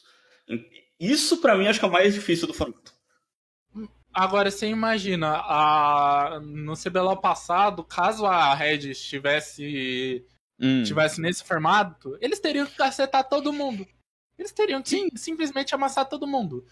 Que é uma coisa que, olha só, tudo bem, eles tinham um time melhor, no entanto foram campeões, mas jogar uma MD5 atrás da outra, jogando duas MD5 dependendo num final de semana, cara, você vai ter hora que ali que você não vai aguentar porque você não tá acostumado a isso. Não é que nem a LPL que você tá acostumado a jogar uma MD5 na terça e outra na quinta. Aqui você vai jogar uma MD5 assim, na sexta. O outro time vai saber todas as suas estratégias pra jogar no domingo. E mesmo usando o dado da LPL que você está trazendo, quantos times que vieram do oitavo lugar da LPL que foram campeões? Cara, o mais normal é assim, é tipo, no jogo lá do oitavo contra o sétimo, sei lá, não é esse formato, mas do oitavo contra o sétimo ganha, depois o sexto ganha, aí o quinto ganha, entendeu? Quem tá esperando ali, assistindo ver o jogo do outro otário, ganha, entendeu? Sim. Normalmente, vez ou outra você vê um time que passa duas, três... Né, nessa última etapa foi a FPX, a Sona fez isso, a LNG, entendeu? Né, fez isso também. A LNG fez isso no último split, mas eles estavam já numa... Não, eles escalaram bastante, e no penúltimo foi a FPX. Mas eles foram escalando que nem a LNG terminou em quarto lugar, vaga do Mundial. A FPX foi vice. Sim. Valeu vaga no Mundial, mas não foi campeão, tá ligado? Então, não, eles tiveram que jogar depois o regional.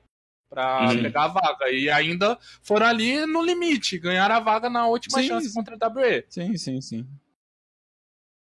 Bom, alguém quer adicionar mais alguma coisa do CBLOL? Então, sabemos que é difícil ficar em quinto e sexto. Então, acho que agora, a partir da próxima semana, vai ser muito interessante ver principalmente esse top 5, pra ver quem que vai dar esse step up. Eu sinto que a Loud vai ser um deles. Eu sinto que a Loud é um deles. Mais um destaque, só tem chance de perder quem ficar no top 4, né? Quem ficar quinto e sexto já tá direto na luta, então não pode perder série. Perdeu, o top 4 série que pode perder duas, né? Então também, Vamos fazer a brincadeira aqui pra terminar. Talvez não seja assim que se desenhe até o fim do campeonato, mas vamos lá. Tem Fúria, Kabum, Liberty, Loud e Red, empatados em sétimo. Vamos supor que chegue assim... Qual desses fica de fora? Qual desses não fica no top 4? GSTV diz Kabum, Skit? Top 4... Qual desses fica fora do top 4? Claro, ainda existem chances do time de baixo... a Red, ok? Serê? Qual que você acha que fica fora? Red também? Red. Eu acho que Red ou Kabum. Eu acho que é Red. Eu também acho Red ou Kabum, mas eu tendo pra Kabum. Porque, cara, Kabum eu tô vendo eles piorando nessa reta final. Os times estão aprendendo a jogar contra eles. Eu acho que é o time que tende mais a derrapar agora. Eu só coloco na Red mesmo, porque eu acho que a Red tá com... jogando nas coxas algumas coisas. Vocês não acham... Uma pergunta, não tô dizendo que essa, eu também acho que é Kabum. Mas assim, só pra gente não dizer que a gente não pensou nas outras possibilidades. A Fúria veio de uma semana muito ruim. Se isso desestabilizar eles, vocês acham que ainda é cedo pra dizer que essa semana 02 pode afetar eles o suficiente pra tirar eles desse top 4? Eu tenho que falar isso semana que vem. Ok. Porque tem times que lidam muito bem com o 02 e conseguem reverter pra outra semana, e tem times que simplesmente derretem. A gente vê, por exemplo, na LEC, a Rogue teve uma semana 02 péssima, que eles perderam pra Astralis, que eles voltaram jogando muito bem na outra semana. Agora, a Fúria pode ter um bate-volta que eles tomam outro 0-2 na cara e aí derreteu. A Fúria agora vai fazer 4-0 e só volta a ter um jogo mais pegado na semana 8, que eles vão pegar a Red, eles vão pegar Flamengo, INTZ, PEN e depois a Rensga. Então eles vão pegar todo o pote 4 em sequência pra dar aquela moral, chegar na oitava semana com uma posição alta na tabela, todo mundo vendo os caras de novo como um puta time, independente de tudo, porque, pô, eu não tenho dúvida que eles vão fazer esse 4-0, e aí eles vão pegar de novo Red, Liberty, Kabum. O problema é se eles derraparem nesses jogos, né? Se eles derraparem nesses jogos, aí é perigoso. Mas às vezes se eles ganharem 1 em 4, eles já garantem, eu acho que vai estar por ali, cara. Se eles ganharem 4, pra mim garantem, mas eu não subestimaria nenhum desses 4 times. Porque chega algum momento, esses 4 times têm, hora ou outra, jogos muito bons. A NTZ teve um jogo muito bom contra a Kabum. A PEN, eu acho que é o time mais que... Sério, depois que aconteceu com eles das últimas vezes, eu acho que esse time aqui não vai mais pra frente.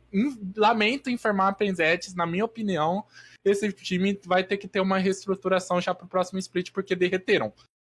Flamengo. Com o Curi fechado, eu acho. Flamengo com o Curi tá evoluindo, cara, mas não vai evoluir pra tempo dos playoffs. Cara, eu gostei bastante do Curi, viu? Eu gostei bastante do Curi. Não acho que ele vai salvar, de fato. Não acho que ele é o salvador. Mas pode acontecer, claro. Mas o cara é bom, velho. O cara é bom. O cara é realmente bom. O problema do Flamengo nos últimos jogos, não tem como falar que não foi o Asta. Porque o Asta, o jogo de Jarvan dele, ele jogou muito mal. Eu sei que é um moleque novo, tudo bem. Primeiro split dele no CBLOL. Ele não merece ter a cobrança que estão pondo em cima dele, mas ele vai ter isso porque é o Flamengo. Não adianta, o Flamengo tem uma torcida enorme. E se você tá no clube, você vai ter uma cobrança naquele pique.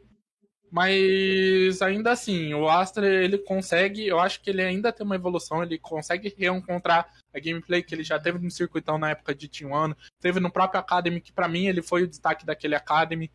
Então eu acho que ainda o Astra consegue evoluir junto com a galera. O resto do time ali, o Ball... Teve jogos muito bons, o Flare teve jogos muito bons, o Tuts fez um V9 em alguns jogos ali também.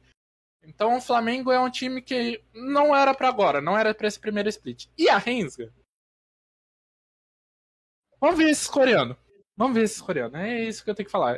A Fúria vai pegar a Renzga já com os coreanos novos. Tem informação do coreano que joga como suporte, ele jogava na PCS. O meu amigo que acompanha a PCS Polônia, inclusive, disse que ele é muito bom. Eu não acompanhava tanto na época. E o top laner eu não tenho ideia, realmente. O Ninja Kiwi, que tá entrando na Academy, eu não acho ele um bom atirador de nível CBLOL. É o primeiro split da Academy, acho que ele tinha que evoluir muito mais pra chegar no CBLOL. E ele tá sendo jogado numa fogueira. Desculpa te perguntar isso, Serê. Você tá sendo realmente sincero no vamos ver? Tipo assim, vamos ver esses caras jogar? Ou, tipo... Porque a impressão que eu tenho é muito mais, tipo, pô, já vi isso aí. E não, cara, deu certo. Eu sinceramente, eu tô no vamos ver os caras jogar. Sincero mesmo. Sincero. Não, porque eu chego num ponto que eu não posso subestimar jogadores que nunca apresentaram algo que a gente pudesse ver. Não posso chegar lá e falando, cara, esses dois caras aqui são dois patetas e vão afundar o jogo. Mesmo não tendo essa impressão. Eu tinha essa impressão, por exemplo, do Croc e Yuri, e eu tava completamente errado sobre eles. Ok. É que eu acho então, que, assim, a diferença de Croc e Yuri, na minha opinião, é que eles vieram pré-split, entendeu? Eles vieram antes do negócio começar. Durante a etapa, só dos velho. Durante a etapa que me pega, sabe? Mano. O durante a etapa que me pega, cara. Porque... e assim, esse cara aí, esse suporte que tá vindo aí, assim, não sei o que seu amigo viu, mas a win rate dele é de 30%. Então, sei lá, cara. Tipo, e outra, Croc e Yuri vieram pré-split... E foram engrenar ou realmente ter ali na segunda metade. Então, assim, demorou 10 rodadas. Tem um tempo de adaptação, sabe? Então, sei lá, a parada do meio do split me pega um pouco, sabe? Então, por isso que às vezes... Aqui, ó. Moca é o suporte que tá vindo. PCS, 4 vitórias, 14 derrotas. Um KDA de 1.8. A participação de 66%, os números normais. Jogou de Bardo, Trash, Blitz, Brown, Leona, Pantheon, Pyke, Sete, Yumi. Só ganhou um jogo de Pantheon e jogo de Bardo. Ele é basicamente um monobardo. Brincadeira, mono não é, mas é um main bardo aí. Jogou 3 jogos na promoção para 2021, então a relegation. Ganhou a relegation, 3-0 pelo menos. Depois foi pra TCL, um rate ali de 50%, jogou na Besiktas, né? Ô, Skit, por experiência própria, ganhar relegation não quer dizer nada. Não, eu sei, Dudu. Eu sei, não tô dando não, mérito só, por ganhar porra da relegation. Não, eu só quis fazer uma piadinha, calma. Tá, não, tá. Mano, eu assim, que eu vejo disso é que, pelo menos, eu acho que a comunicação do time tende a melhorar. Porque, pra mim, um dos grandes problemas da Rinsga é que a rota inferior, ela separa muito do time. Então, se você deixar... por exemplo, 2 jogadores no bot se comunicam em outro idioma, eu acho que é muito ruim pro resto da formação. Quando você tem, por exemplo, agora um suporte top, eu acho que já não é tão ruim, um jungler top, jungler mid, eu acho que pode funcionar melhor. Cara, suporte ADC, eu acho que é pra cagar o time, cara. Eu acho que é o pior time também, de todos, cara. Isso, pra mim, acho que é o que mais quebrava eles. Não tô dizendo que por conta de mudar isso aí vai melhorar. Eu acho que não vai melhorar. Mas, quer dizer, eu acho que até melhora, mas... Melhorar pode melhorar. Não vai salvar da situação. Não vai chegar nos playoffs, entendeu? É isso. É isso. Também acho que eles não chegam a tempo de salvar o time a ponto de eles chegarem nos playoffs. Acho muito difícil. Os caras têm que carregar muito pesado. Mas uma mudança real, assim, de objetivo, né? Eu não subestimaria esse time se eu fosse a Fúria. Eu não subestimaria a Fúria não tem que fazer 4x0. Não tem. Um time entrar e colar. Não tem que.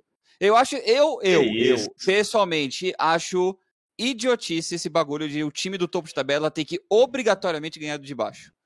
Isso só mostra um desnível brutal da liga.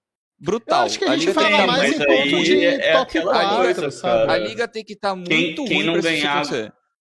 Quem não ganhar agora pode ficar de fora do top 4. Acho que o ponto é esse. Não, gente, eu não tô falando que eles têm que ganhar por tabela. Eu tô falando que vocês têm que ganhar porque é melhor. Porque, esse negócio de tem que ganhar porque é muito melhor. Eu não, assim... Se eles querem classificar, eles têm que ganhar. Eu concordo com vocês. Mas se perder, não é pra ser o fim do mundo. Tipo, porra, perderam pro fundo de tabela. Que vexame. Né? Atrapalha nas pontuação. Realmente, atrapalha na pontuação. Mas não é um vexame pra equipe. A questão pra mim da Fúria... Acho isso de todo o top 5. Tem que ganhar desses 4 de baixo. Concordo. Pra classificar pro playoff, concordo. Tem que ganhar. É meio que uma obrigação pra tabela. Mas eu acho que a gente bota muito... Pelo menos eu sinto muito do público de mano, perdeu pra parte de baixo é um vexame. Como se a parte de baixo não estivesse jogando. Os caras estão jogando, velho. Os caras estão treinando. Os caras estão lá, eles estão pra poder fazer esses upsets de vez em quando.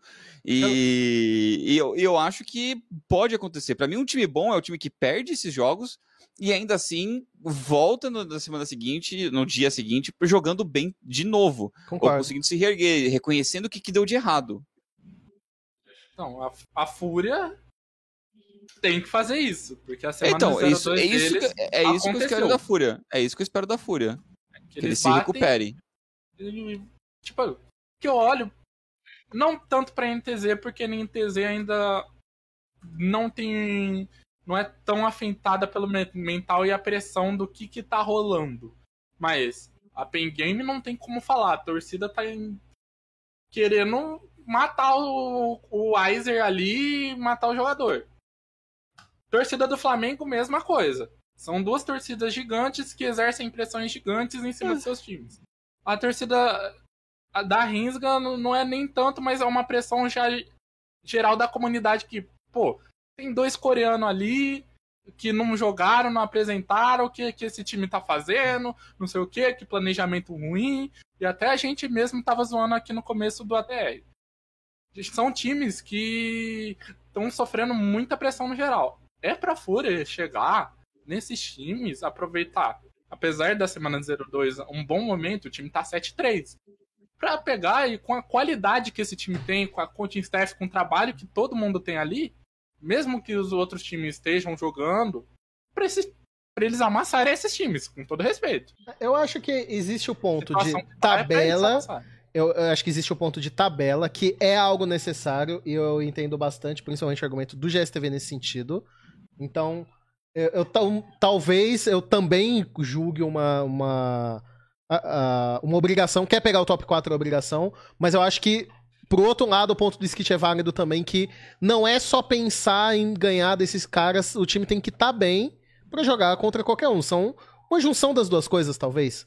É, por tabela, sim, precisa ganhar, mas pra pensar não só em ir pra playoff, mas em vencer, tem que pensar como Skit também, tem que ganhar, tem que ter mentalidade de assumir os erros. Pode acontecer de perder de time da tabela, mas se perder, sei lá, 2 jogos pro time de baixo, mas ganhar todos dos que estão ali em cima, vai pro top 4 também. É, tem muita coisa pra acontecer. Vai ser legal. As próximas semanas vão ser legais aí, de ver o que vai acontecer. É isso, então. Bom, queria agradecer a todos que acompanharam mais uma vez o ATR. Deixem aí nos comentários se vocês gostam desse horário da tarde. A gente não conseguiu anunciar com tanta antecedência, então eu imagino que muita gente nem sabe que tá passando o ATR exatamente nesse horário. Mas deixem aí nos comentários o que vocês acham de segunda-feira às 13 horas a gente fazer o programa, bem fresco do final da rodada, algo parecido do que a gente soltava ali no ATR no GE. E esperamos que os 2 membros que aprovam o horário estejam por aí também nas próximas semanas. E é isso. Muito obrigado a todos. Deixo meus companheiros se despedirem e até semana que vem. Um abraço, rapaziada. A gente se vê no CBLOL e no Uno e acompanha o Giro Ligas. Giro Ligas. Tchau. Falou, rapaziada. Eu espero vocês na LEC sexta-feira. Penúltima semana, cola lá pra ver os jogões e eu e o Pratinho na Rony comentando. A moeda do Lunassi flopou. Perguntaram aí, essa moeda flipou e flopou. Ele esqueceu, basicamente. Dormiu. É. Abraços. Não sou o Lost Shark. F moeda. Lost moeda. É. Lost moeda. Triste. Com tristeza eu encerro o programa.